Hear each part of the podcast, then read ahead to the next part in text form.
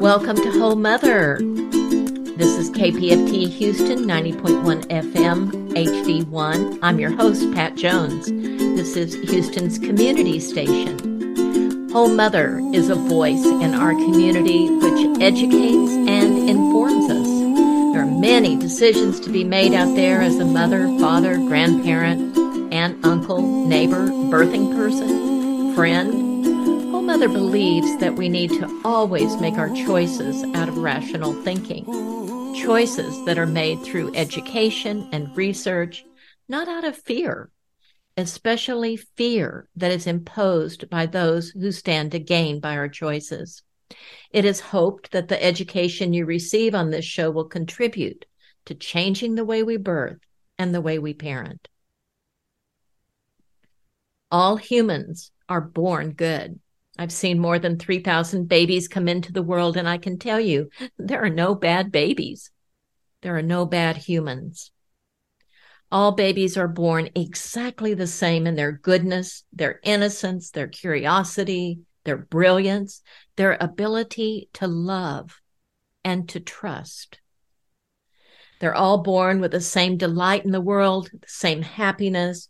It doesn't matter what country they're born in or what skin color they have or what language they're learning to speak, or how much money is in their family. We are all born with the same goodness. We all come into the world with the same potential. If that's true, that all humans are born without hate, judgment, shame, jealousy, then where do we learn those qualities if we're not born with them? Whole Mother is here to look at our parenting, which begins in the very first moment of birth, probably conception.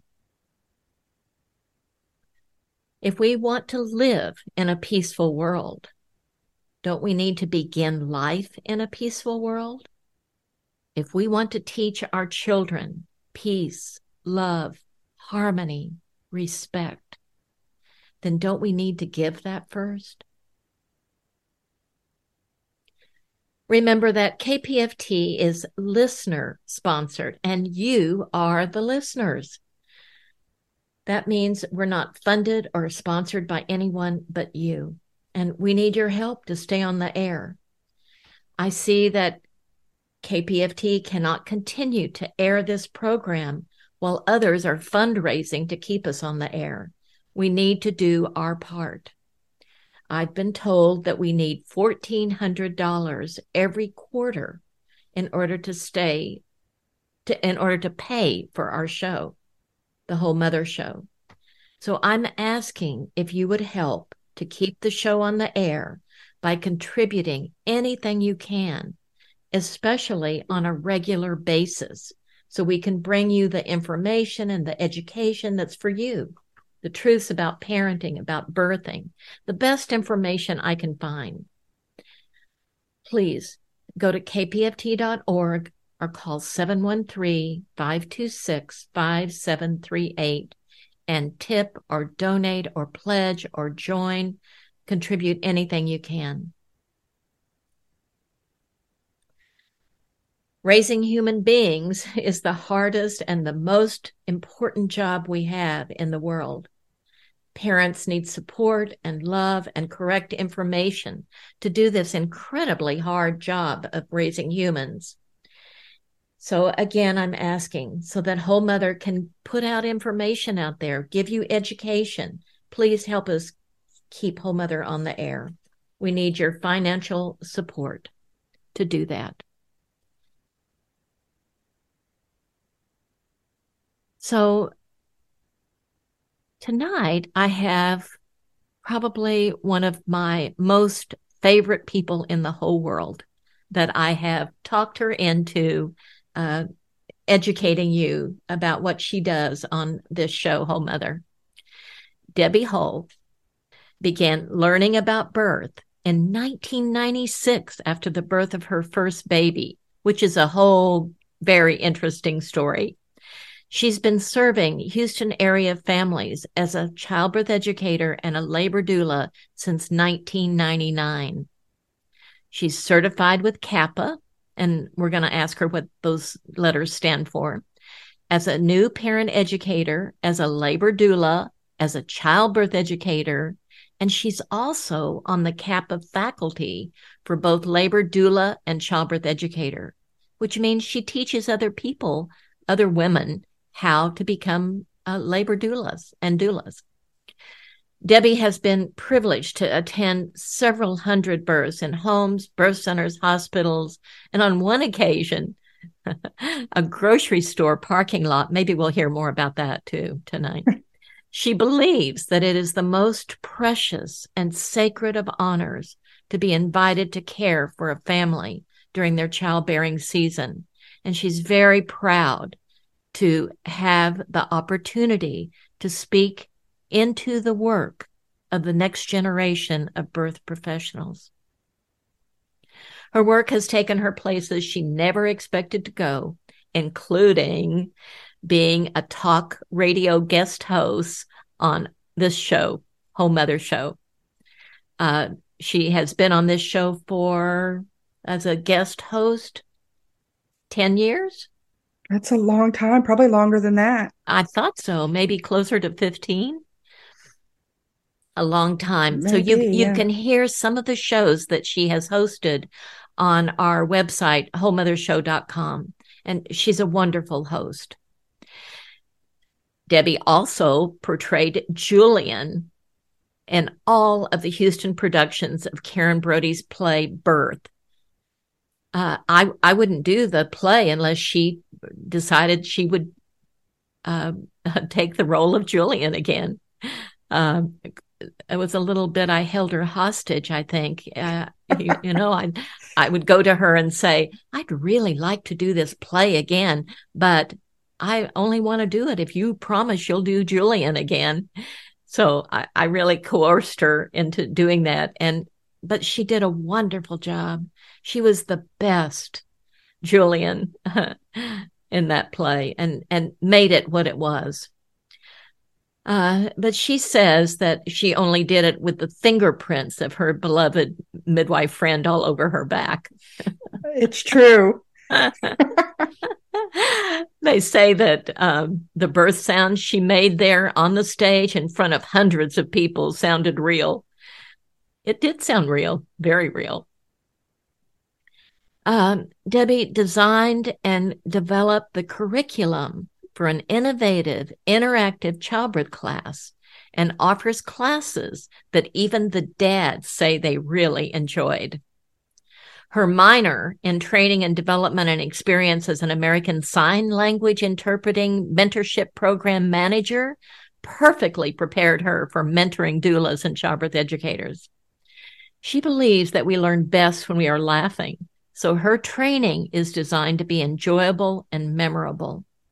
It should be noted that there have also been tears in training when groups dive deep into the emotional side of birth work, which is healing.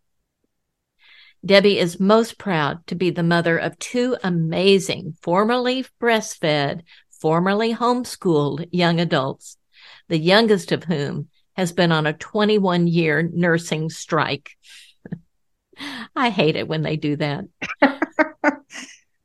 when she's not working on her feelings about that, Debbie enjoys movies, reading, game nights, and even when she loses. It's such an honor to have you, Debbie. Thank you so much for being on Whole Mother and and doing this show with me because I want everyone to hear. I want this audience to hear about what it is, what doulas do, and and what we need to know about a doula. So let's start by tell us your journey, a little more about your journey to becoming a doula. What brought you to that? Thank you for having me, Pat. And it must be said that most of the things I have done, all those things you talked about, I really have done with your fingerprints on my back. um, and but in the most loving way. Um, it's an honor to be here. You've grown me in ways I never thought I would grow. I didn't know it was possible to grow, and and I'm grateful. I'm I'm quite certain that you're at least fifty percent responsible for helping me raise my children to adulthood. And you know they're not axe murderers or anything. They're wonderful people, and they and I- are indeed. you, Yes. you should have some credit for that. Uh, so doulas, you know, I first learned about doulas, and you'll remember these days in an ICAN meeting, And it was way back when we met in the office of a local obstetrician who was supportive of natural birth. He supported all the midwives in town, and we met in his office. And that's actually where I met you. You came and did a slideshow. You had a slide projector with a carousel of slides. and so I, actually met you there. And then we had Polly Perez, who is the woman who wrote the first book about being a doula and is a, um, an internationally known doula um, and doula educator. Um, Polly used to live here in Katy, just outside of Houston, and she came to an ICAN meeting and talked about what a doula was. I'd never even really heard the word, I think, maybe except mentioned at ICAN, International Cesarean Awareness Network meetings. And Polly brought copies of her book, Special Women. And she told us all about what she did and all about what doulas do. And I was so excited. I bought a copy of her book and I raced home to show it to my husband. We're going to get a doula. We're, when we have a baby, we're going to get a doula.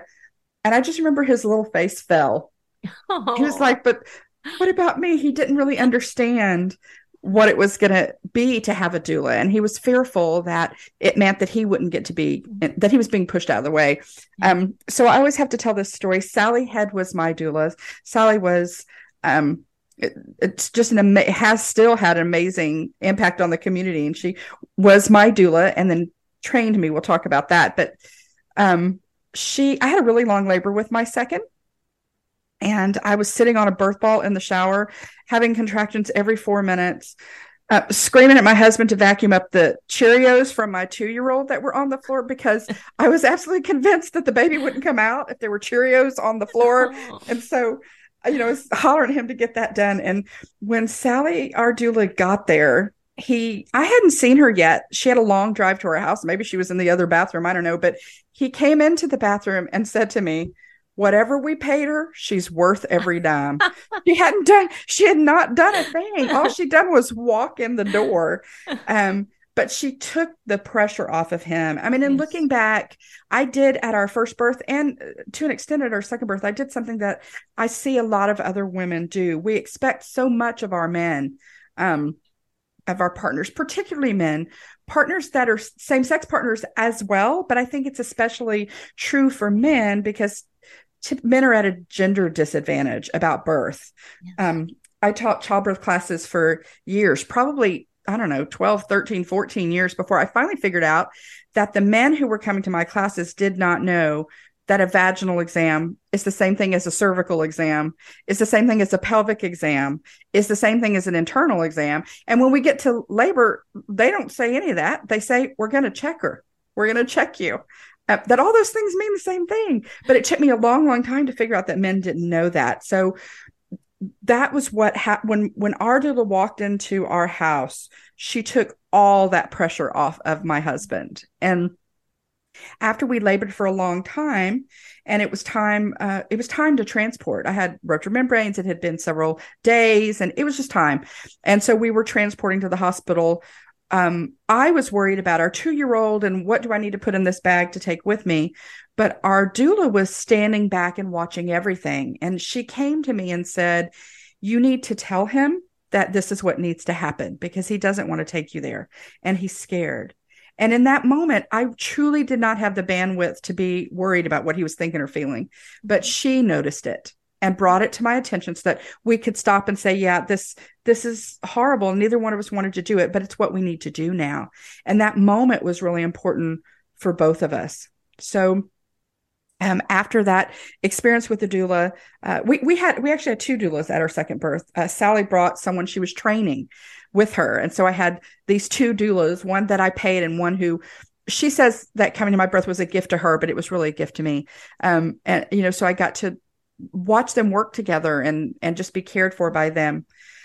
Um, so after that birth, I was involved with ICAN International Cesarean Awareness Network and kind of became leader of the local group.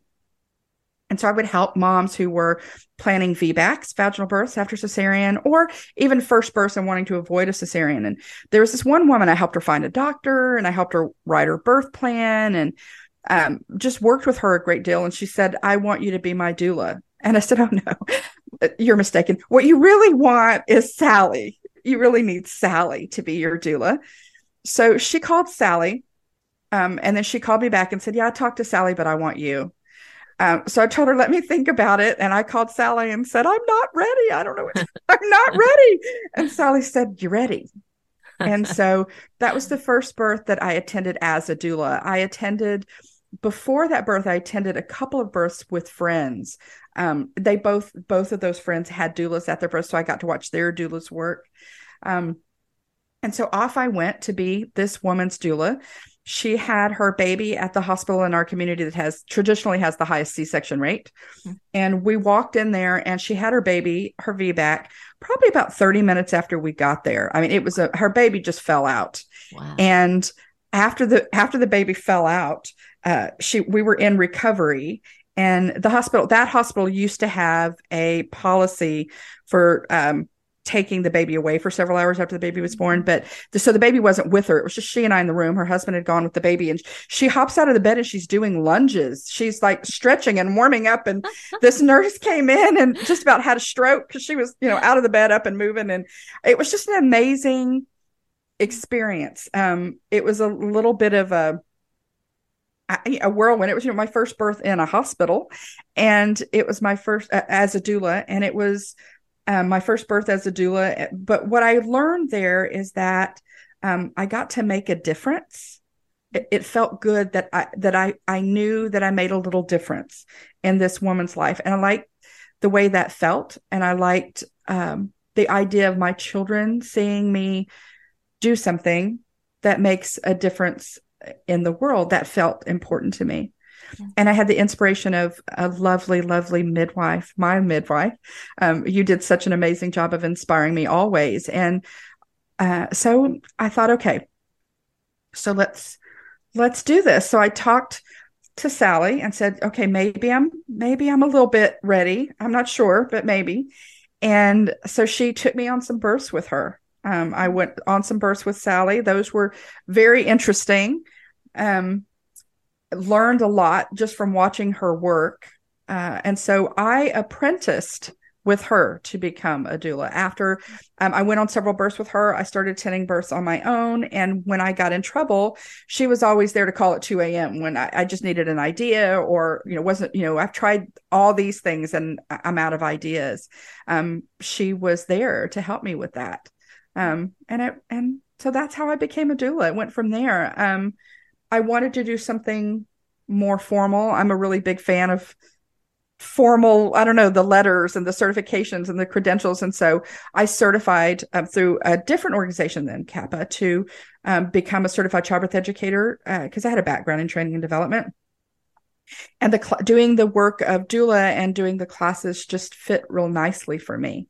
Um yeah I, and i found out that i liked it even though you uh, sometimes were gone for three or four days at a time, didn't get anything to eat, didn't have sleep, uh, and you like it.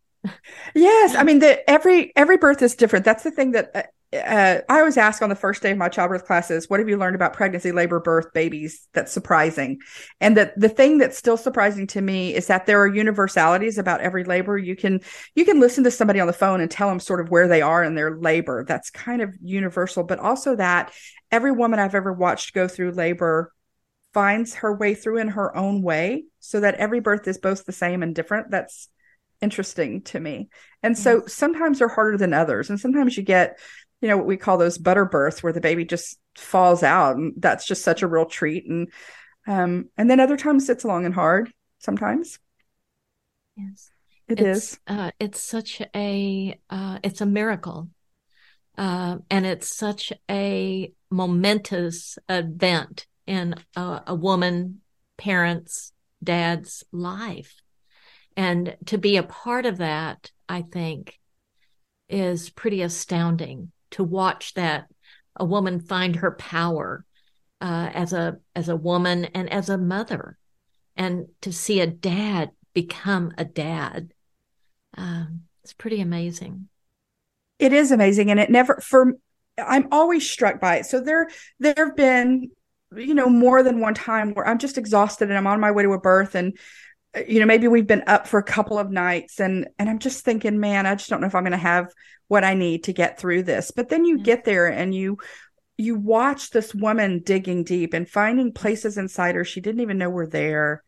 And you watch this man who is watching her um, and you see him growing while he's watching her. And it it calls me to I don't just watching the process calls me to a higher level of energy. It calls me to be present. And it it, it also um I was gonna say equips me to be present. I'm not sure that's the right word, but it it gives me the juice or energy or something that I need yes. to be present the way you ought to be present. Yes. It's always amazing to me that because every not everybody, but most everybody I've done a birth with, 99% are people that I didn't know before they called me and said, Hey, we're looking for a doula and we spend some time talking and answer the questions.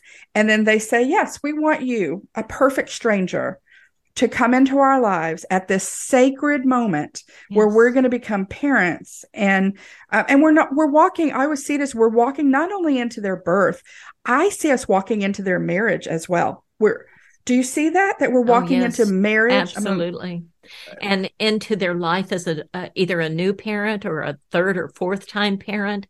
You know it's a momentous occasion in their lives that we're present for. It, it is ama- it's a it's an amazing and astounding honor to be offered to yes. attend the birth of uh, w- w- people who start out as perfect strangers and then to be invited into the intimacy and sacredness of that space and to bear witness to to their becoming. And I mean, and that's the piece we we bear witness to this momentous occasion and then we move on. I mean, and we see these right. people occasionally. I still get um, Christmas cards. I got a Christmas card year old from one of my doula babies who's 18 and she's getting ready to go off to college, mm-hmm. and her sister who's 16. And, um, you know, I still get Christmas cards from these people. Yeah. Um, it, it, it's an incredible kind of a connection and it's sacred. Yes. Yes. I, I have some pictures that I still carry around of uh, families and the children that I was present for. It's it is it's very sacred. Well, uh, tell the audience a little more about what a doula, what do doulas do, what the, do they not do, and also what's the difference between what a doula does and a midwife. I would say that's the the most common question I get. So, what do you do? I'm a doula. I had to spell it once for a police officer on my way to a birth. I was going too fast. And so you do what? What do you do? Oh, yeah, doula. Um, you mean like a midwife? No, no, not like a midwife. I, have um, held. I just. I don't want to interrupt you, but I've held oh. the phone up to the officer so he could hear the woman screaming. That's an effective technique. It, it worked really well because uh, you know he he heard it and he got it and he said, "Go right on, ma'am. Be careful." That's fabulous. I don't know if you remember many years ago, Pat, but you got stopped. You and I were at a birth and we were transporting, and you got stopped on the transport. You it was for like oh, something something like a, a, headlight or a blinker yes. or something. And I said to the officer, "She's a midwife and she's on the way to her birth." And the officer said, "Keep driving." And I'm like, "Yeah, okay, I'm getting out of the way, officer. I'm getting out of the way." Um, uh, so uh, midwives and doulas are not the same.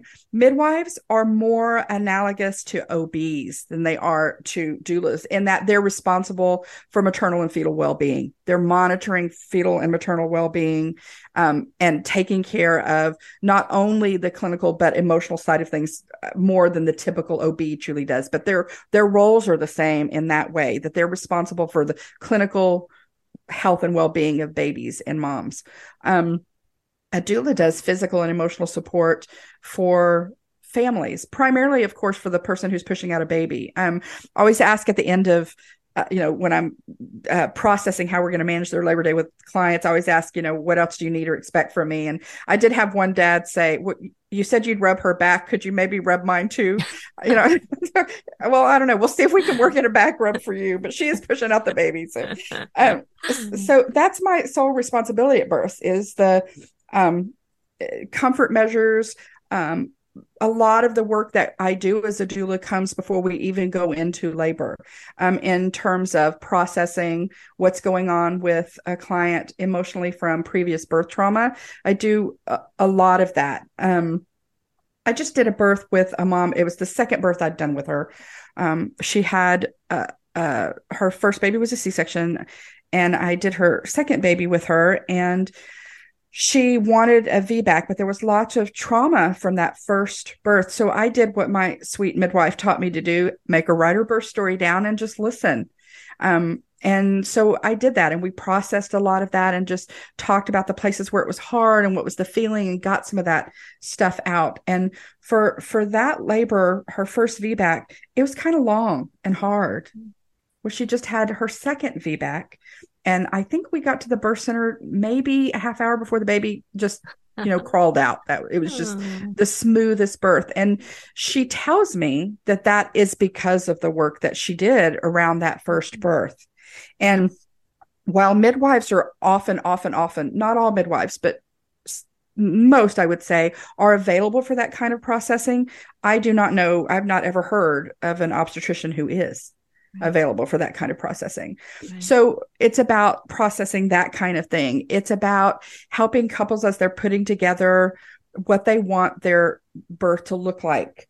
Um, I find that there's often a lot of um, and I don't even know how to say it diplomatically, so I'm just going to say it issues around moms.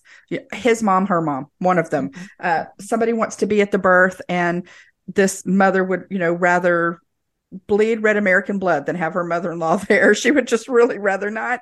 So we can talk about boundary setting and how to do to do that diplomatically and how roles that we can give to people who aren't going to be in the room at your birth, but that still make them feel close and involved.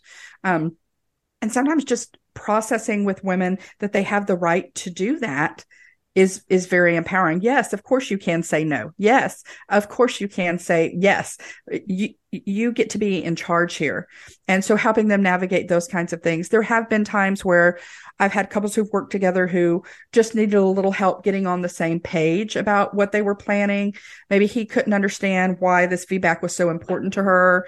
Um, and he needed to sort of understand why we couldn't just do another c-section because it was really great for him okay so so maybe we're not really hearing each other here so that kind of emotional processing but also more practical help like where should i have my baby what, you know is this ob is saying um, here's one of my favorites a woman who called and said she found this ob um, who was going to do a vbac for her and it was in a part of town where i know there really aren't a lot of OBs who do that because usually I hear about them if they're if they're being really truly VBAC supportive. I'd have heard about them. Um, she called me and said, "Oh yeah, he's great." He said he would do it, and so I said, "So here's what you should ask. You should ask about his VBAC rate. So how many VBACs has he attempted, and how many were successful? You know, what's his VBAC success rate?" She called the office and called me back and said he has a 100% VBAC success rate. I'm like, "Well, well, that's remarkable. That's something I haven't really heard of anybody having. Um, why don't you call back and find out how many VBACs he's done? One, he'd done one. Oh so, my goodness. Yes, he'd done one. So 100% VBAC success rate. So then we could process what that might mean and what that might say about her birth and what other options there might be for her.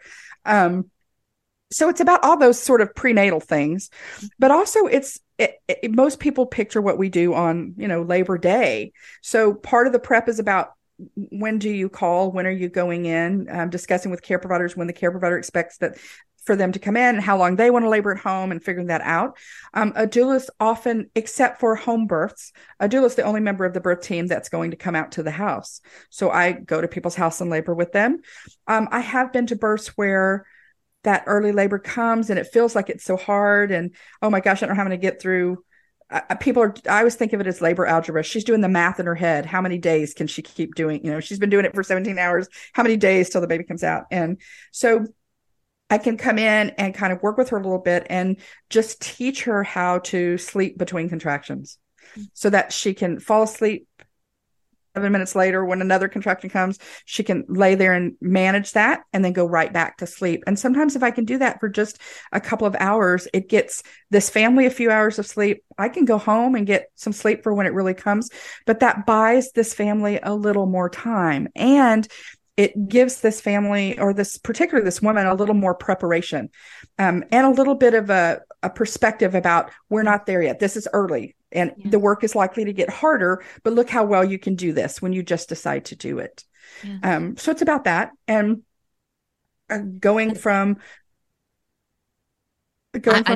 I, am sorry i just wanted to say that all that work all that processing all that that you are describing here is so very very necessary to avoid having disappointment um, feelings of uh, i didn't do it right or um, uh, so many uh, feelings and uh, letdown that people could have if they didn't do that preparation, if they didn't have that process that you're talking about. I would agree. I would say that's especially true for it's true for everybody, but in some special way for moms planning VBACs where there's previous birth trauma about getting that out of the way. Um, I always tell people that my my goal, my only goal as a doula, my only agenda is that people don't look back on their birth with regret. Yes. That you get to make the choice in the moment and you have to accept that you made this choice in the moment but you're making it with all the, the oper- i don't know alternatives in front of you that you can have all that. So that's what labor looks like about you know maybe maybe we've got a labor that's not really progressing the way we would expect. And the first the go-to in any hospital is always well let's just start some pitocin and get this going. So um, I can say to a mom, look, I know you really like sitting on the bed and I know it's really hard for you to get up and move around. But do you want to consider getting up and moving around, even though it's hard? Or do you are you ready for the Pitocin? So, you know, here's what your options are. And do you want to ask your care provider if we can have just an hour or two to get you up and moving? And I know it's hard and I know you don't want to do it, but we're going to be right here and we're going to support you through it. And I believe you can do it. I, I believe you're doing it. Let's just get up and make it come a little quicker. And you and, don't want to uh, look back and wish that you had. Exactly. Exactly. I mean, and sometimes things don't go the way we want, even if you do everything right. I mean, there's been more than woman, one woman that I've been with that checked all the boxes. We would recommend chose a supportive care provider, you know, chose a good birthplace, did all the prep work, wrote a lovely little birth plan, labored beautifully, and for some reason it just didn't go the way she wanted but there's power in looking back and saying I did all the things. There's there's real power in that, and I think that it it it, it we live less with regret, you know, in that kind of um, I don't know the the angst that you're talking about. Yes, that's right, and that's so important. um, are there? I, I think you've said most everything I can think of, but are there any other advantages for hiring a doula? And the other question is um, which I think you've kind of answered. Does the doula take the father's place or other members of the family take the place? So uh, there are lots of advantages. We have lots of data about doulas. The Cochrane database actually has actually done systematic reviews, and ACOG, the American College of Obstetricians and Gynecologists, actually endorses doulas for lowering the C-section rate, which is actually quite high in our country now. Um, the data tells us that uh, just a, it tells us several things, but the things, the ones that I find most intriguing are that women who have a doula compared to women who don't have a doula have shorter labors by 25%, um, wow. fewer requests for epidurals by 60%. Epidural rates are lowered by 60%. Um, wow. And the C section rate is 50% lower. Um, wow. Um, women do a better job of breastfeeding. They initiate breastfeeding more and breastfeed longer. They have lower incidence of postpartum depression. And here's one that's is almost more important than anything else that we have babies with fewer problems that babies spend less time in the nicu when there's a doula involved as compared to when there's not wow. Um, and as far as replacing dads um, i just have to say that you know my husband was so worried about uh, Sally coming in and t- taking him out. But uh, back in the days when my babies were born, we didn't have cell phones quite yet. Not everybody had cell phones quite yet. So we were still t- calling on landlines. And our landline would ring. And 20 minutes later, my husband would say, Hey, it's for you. It's Sally. Um, so, I mean, he still has a thing for her. Um, so I always tell that story at birth fair when Sally does our panels at birth fair about doulas, mm-hmm. because he, he just came to love her in a way that um, he didn't, he couldn't see what's coming so it's my goal at a birth to never, ever, ever get between a wife and her husband or partner. Never, ever, ever.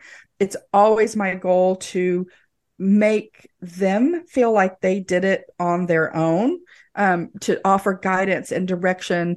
Um, I ask partners, can I do that? Listen, can I, do you ha- do I have your permission to offer guidance and direction? And usually it's something simple like, you know, he's rubbing up and down on her arm and saying, just relax, and she just wants to throat punch him. So I can reach over and put my hand on his hand and say, you know that's that's you know slower or softer or don't move during a contraction at yeah. all um sometimes it happens that uh that her partner pushes on her back right during contractions and I push on her back wrong. And that's just the way it is. Mm-hmm. So then he's responsible for all the pushing on her back and then I can take care of all the logistical things.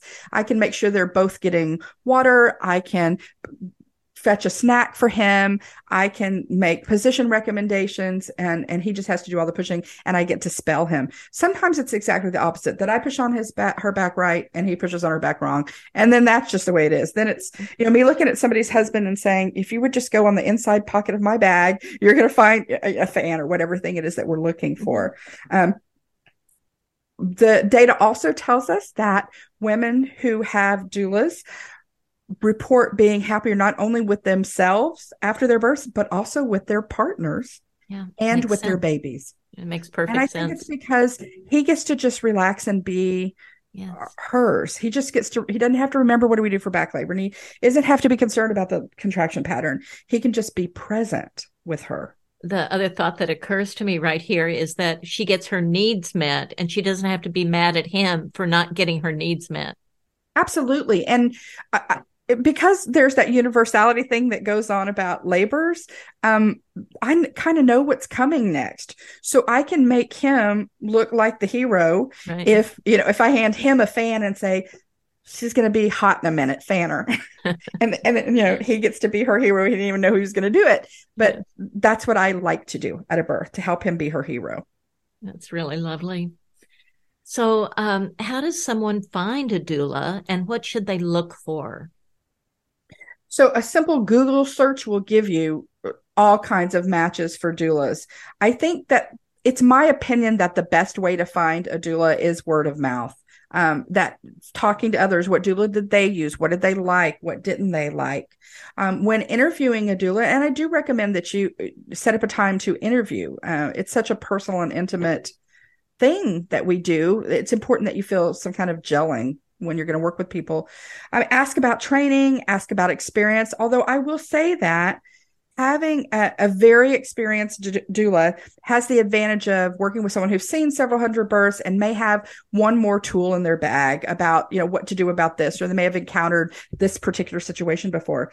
Having a newer doula who doesn't have as busy uh, practice also has advantages because they only have you on their calendar this month. So all their time can be available for you and they have hours and days to process things. So there, there are advantages in both ways, but you're going to want to ask about training and background. You're, I would ask really hard questions about what if there's a, a disagreement between what my care provider is recommending and what you think should happen. How would you manage that? Um, how would you manage it if um, I make a choice that's different from the one I told you. I mean, the, the one, the obvious one is I'm telling you now I don't want an epidural, but halfway through labor, I'm going to think, oh my gosh, go drag an anesthesiologist in here and make him give me an epidural. Find out if the doula has a plan for that. For out of hospital births, find out if the doula has a plan for when you go, okay, I think I can't do it. Let's go to the hospital and get an epidural. Um, here's one of my favorite stories a, a, mom who did just that. We had long, long, long labor. Um, and she was sitting on the toilet and I was sitting on the bathtub and she was telling me, I think that's it. I think I have to go in and get an epidural now.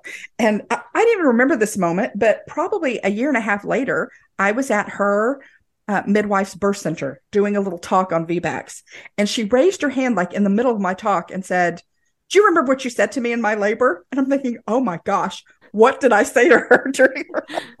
And it was that moment. Uh, that's fine. I think I need to go to the hospital. And what I said to her was, okay, so you want to put clothes on and you want to put shoes on your feet and you want to walk out to the car and you want to sit in the car and put a seatbelt on and you want to stop for red lights on the way to the hospital.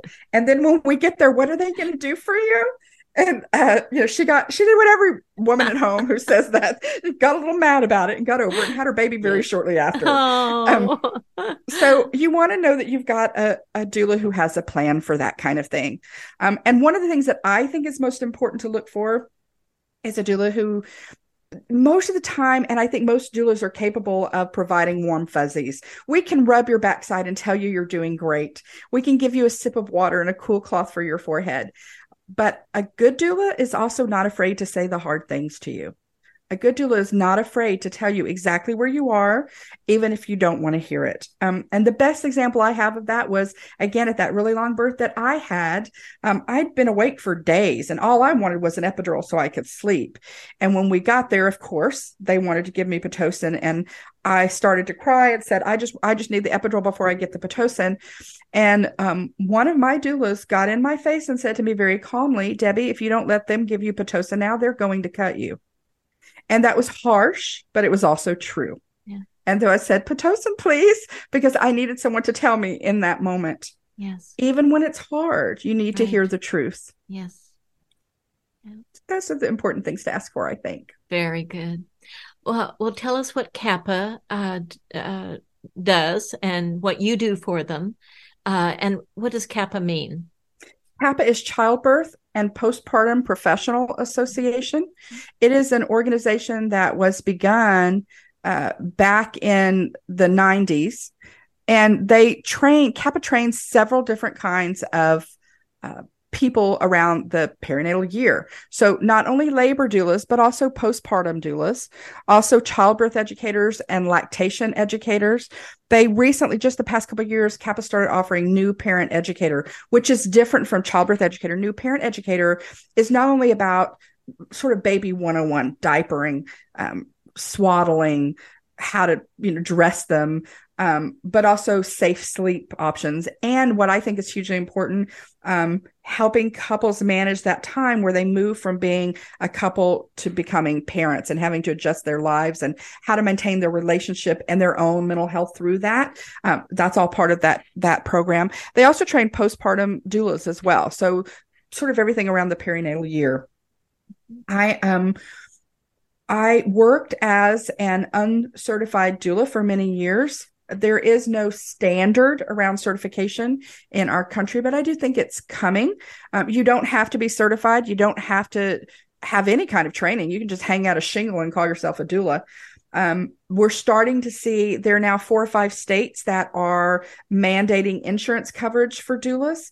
Um, and TRICARE, which is the uh, military insurance just began covering doulas last year.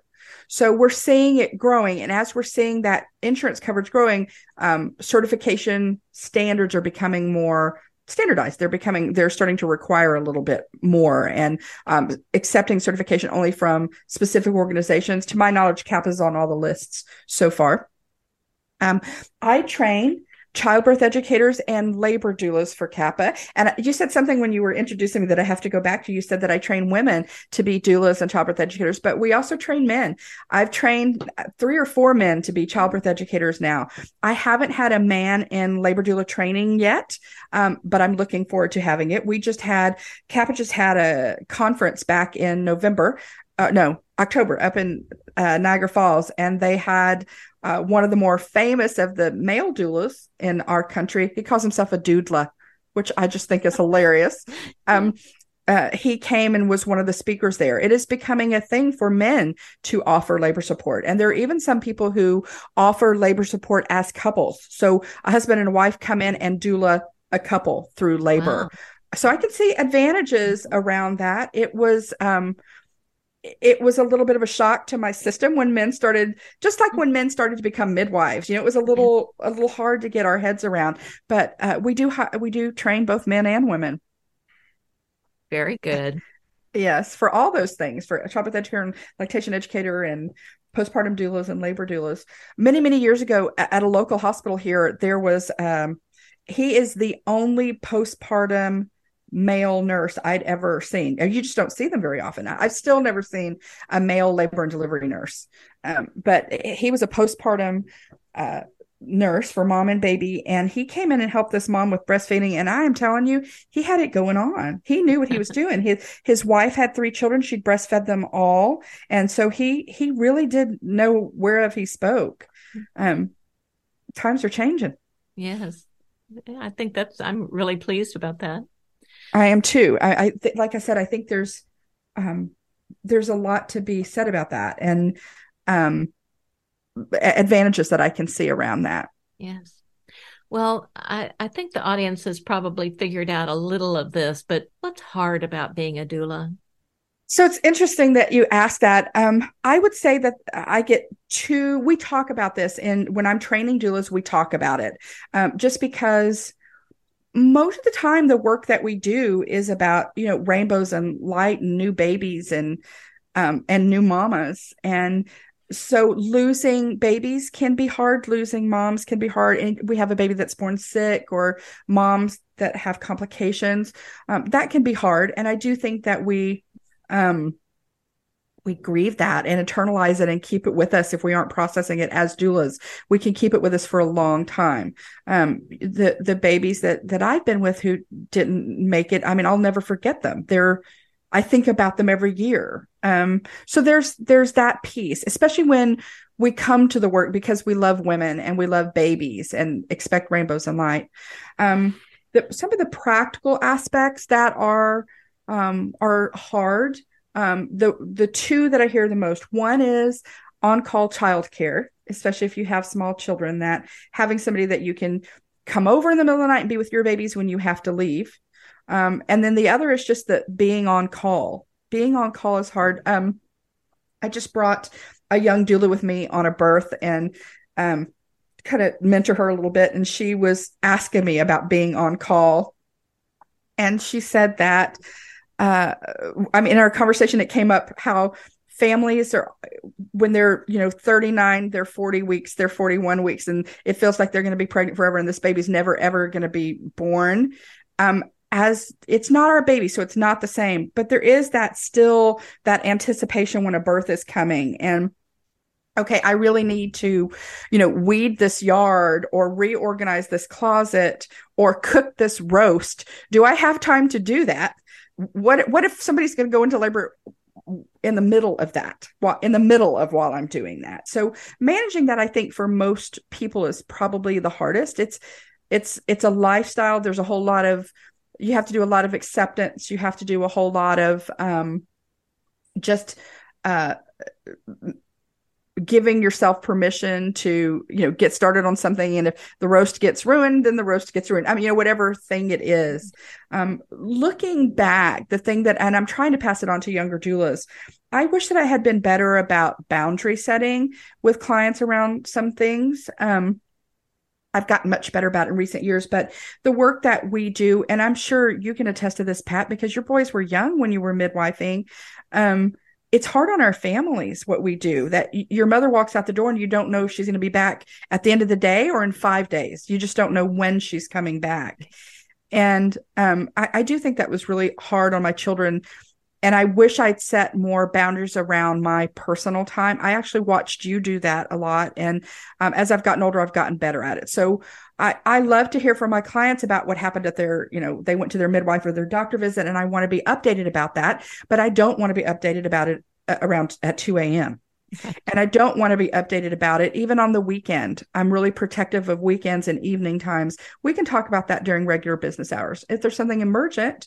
Um, so I'm really encouraging young doulas to set those boundaries that it's okay and not only okay but also healthy and necessary for our own mental health um, and taking care of ourselves.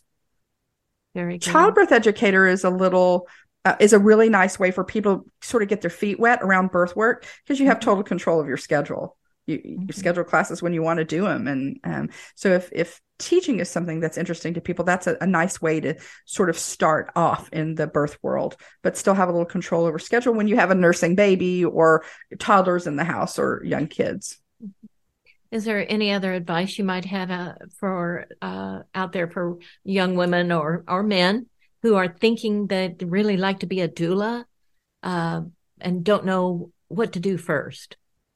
I, so first, I would say uh, find a doula and talk to him and find out eh, what the you know what's the market like where you're living and mm-hmm. um and what's it really like to be a doula there are books written about that gets a hold of some of the books and read uh, those first person stories so that you can get a feel for yeah I, I i can do that. I still want to do that. And i and then my next thing would be to i would say to get certified. And again i worked as an uncertified doula for years and years but i do see the day coming when we aren't going to be able to work if we're not certified. Uh, when pandemic hit that was one of the first things that we saw. Um, doulas were uh, not permitted in most birthplaces at the height of pandemic, but when things started to ease up, only certified doulas were permitted to come in. Um, one of the reasons that happened is that families started saying, "Yeah, I'm coming in with her because I'm her doula," but it was really her sister or grandmother or cousin. So I now carry copies of my certification with me so that if I'm asked for credentials, I can provide them. And I and I like I said, I do think the day's coming that with that and what's going on with insurance, there is a day and it's not too far away from us when you're going to need to be certified to work. And then choosing certification organization, there are you can go to a one day training and spend one day, you know, in somebody's living room being trained, and they can give you a piece of paper and you're certified. There are no standards around certifying bodies, but I would encourage people to look at the longevity of the program. You know, how long has it been around? I, it's my personal bias that training from an organization has some advantages advantages for credentialing rather than just Debbie is going to certify me. Um, that's why I liked working with CAPPA because um, the the entire faculty pours into the curriculums for uh, for each of the programs. Each of the curriculums are rewritten every three years. Um, so that they're current and staying up to date um, and evidence based. We're not doing uh, work around you know what we think is the right thing to do. We're looking at the data that we have um, that can can guide decision making for families that we're educating or the families that we're working with. So i'd, I'd say looking at those things it was important to me to that my credentials mean something that the standards are high not only for membership but also for faculty. And so that's why i went with the organization that i went with. CAPPA is not the only one. There are others but i would just encourage people to look carefully at again longevity and what their standards are.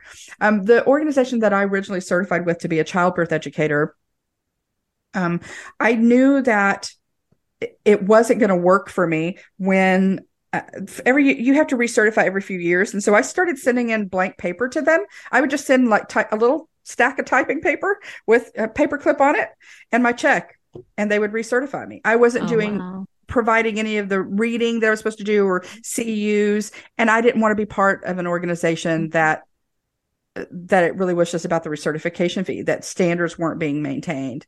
Um, so i chose some place where those standards were maintained very good. Integrity. It's important, isn't it? Yes. Um, all right. Well, uh, what would you like the community? What kind of advice would you have out there for the community about birth as a doula? About birth as a doula. I would say it's always surprising to me um, that people believe that all OBs, all midwives are created equal, and they're not um, who you choose to attend your birth, who you choose to be your care provider matters. It matters a lot. Uh, so make that choice very carefully. I would say to, I mean, another another piece that I would say um, is get a childbirth class early and get a childbirth class outside of a hospital. Hospital classes are only permitted to teach you what every doctor who works at that hospital approves of. They're not allowed to teach you anything, even if it's evidence based, that everybody who works at that hospital doesn't approve of. So, um, getting getting a class outside of the hospital teaches you what all the possibilities are, what is negotiable, what isn't negotiable, and how to negotiate um, as you walk through a system that provides typically cookie cutter births. If what you're wanting is not a cookie cutter birth, learn about what the possibilities are. I know that most providers, uh, medical providers, tell moms to take their classes when they're around 5 or 6 months, which is too late. It's not it's not too late. I've known people who've changed OBs on their due dates and it's much more difficult the more pregnant you are. So getting that information right at the beginning when you're making all the hard decisions, who's going to be my doula, who's going to be my midwife? Do I want a midwife? Do I want an OB? Which hospital do I want to go to? When you're making all those decisions, knowing the right questions to ask is important. And a class, a good class will teach you that.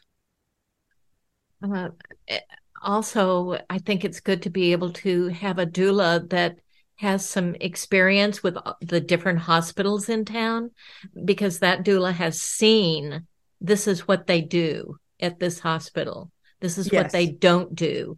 and can give you information that I don't know where else you could get that. It's it's a uh, doulas are an amazing resource about that kind of information. Yeah. it occurs to me that even hospitals could benefit from knowing that. I mean, I've worked in yes. 35 hospitals in the city.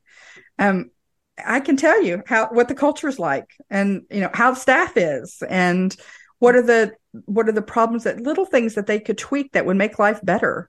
Um, yeah, I would say that's important as well. Uh, well, we have to brainstorm here a way that we could get that information to them, you know, because they would benefit from it. They would. And be... Eh, which is nice, but what's more important is that the families that they serve would benefit from it. You know, right, moms exactly. and babies would be taken care of right. um, more effectively or better. Well, we're just about out of time. Any closing words? Yeah. You've oh, given us closing... a wealth of information here. Thank you. My, my, closing words would just be that I, I, don't know anybody who's ever regretted getting a doula. Ask careful questions about who you're hiring. Um, ask for references, um, and call them and talk to them about what you know what birth with this person was like. And then my only thing is thank you for having me, Pat. You're amazing, and it's such an honor. Thanks. Thank you, Debbie. Thank you for everything that you've done for the Houston community, for birth, for the play for Whole Mother Show. Thank you so much for what you do in your life. Thank you. Our community is um, is is grateful to have you. We feel the same way about you. Thank you. if you want to contact us, and we're always pleased to hear from you, our address is wholemothershow at gmail.com. If you want to hear today's show or years of previous shows, you can go to wholemothershow.com and hear lots and lots of really wonderful shows. If you want to contact me personally, please feel free to email me at birthcare at AOL.com. Thank you to our engineers, to EJ, to Edward, to Eric for all your support and help to keep this show possible. Thank you out there for listening to Whole Mother. I'm Pat Jones, and this is KPFT Houston 90.1 FM.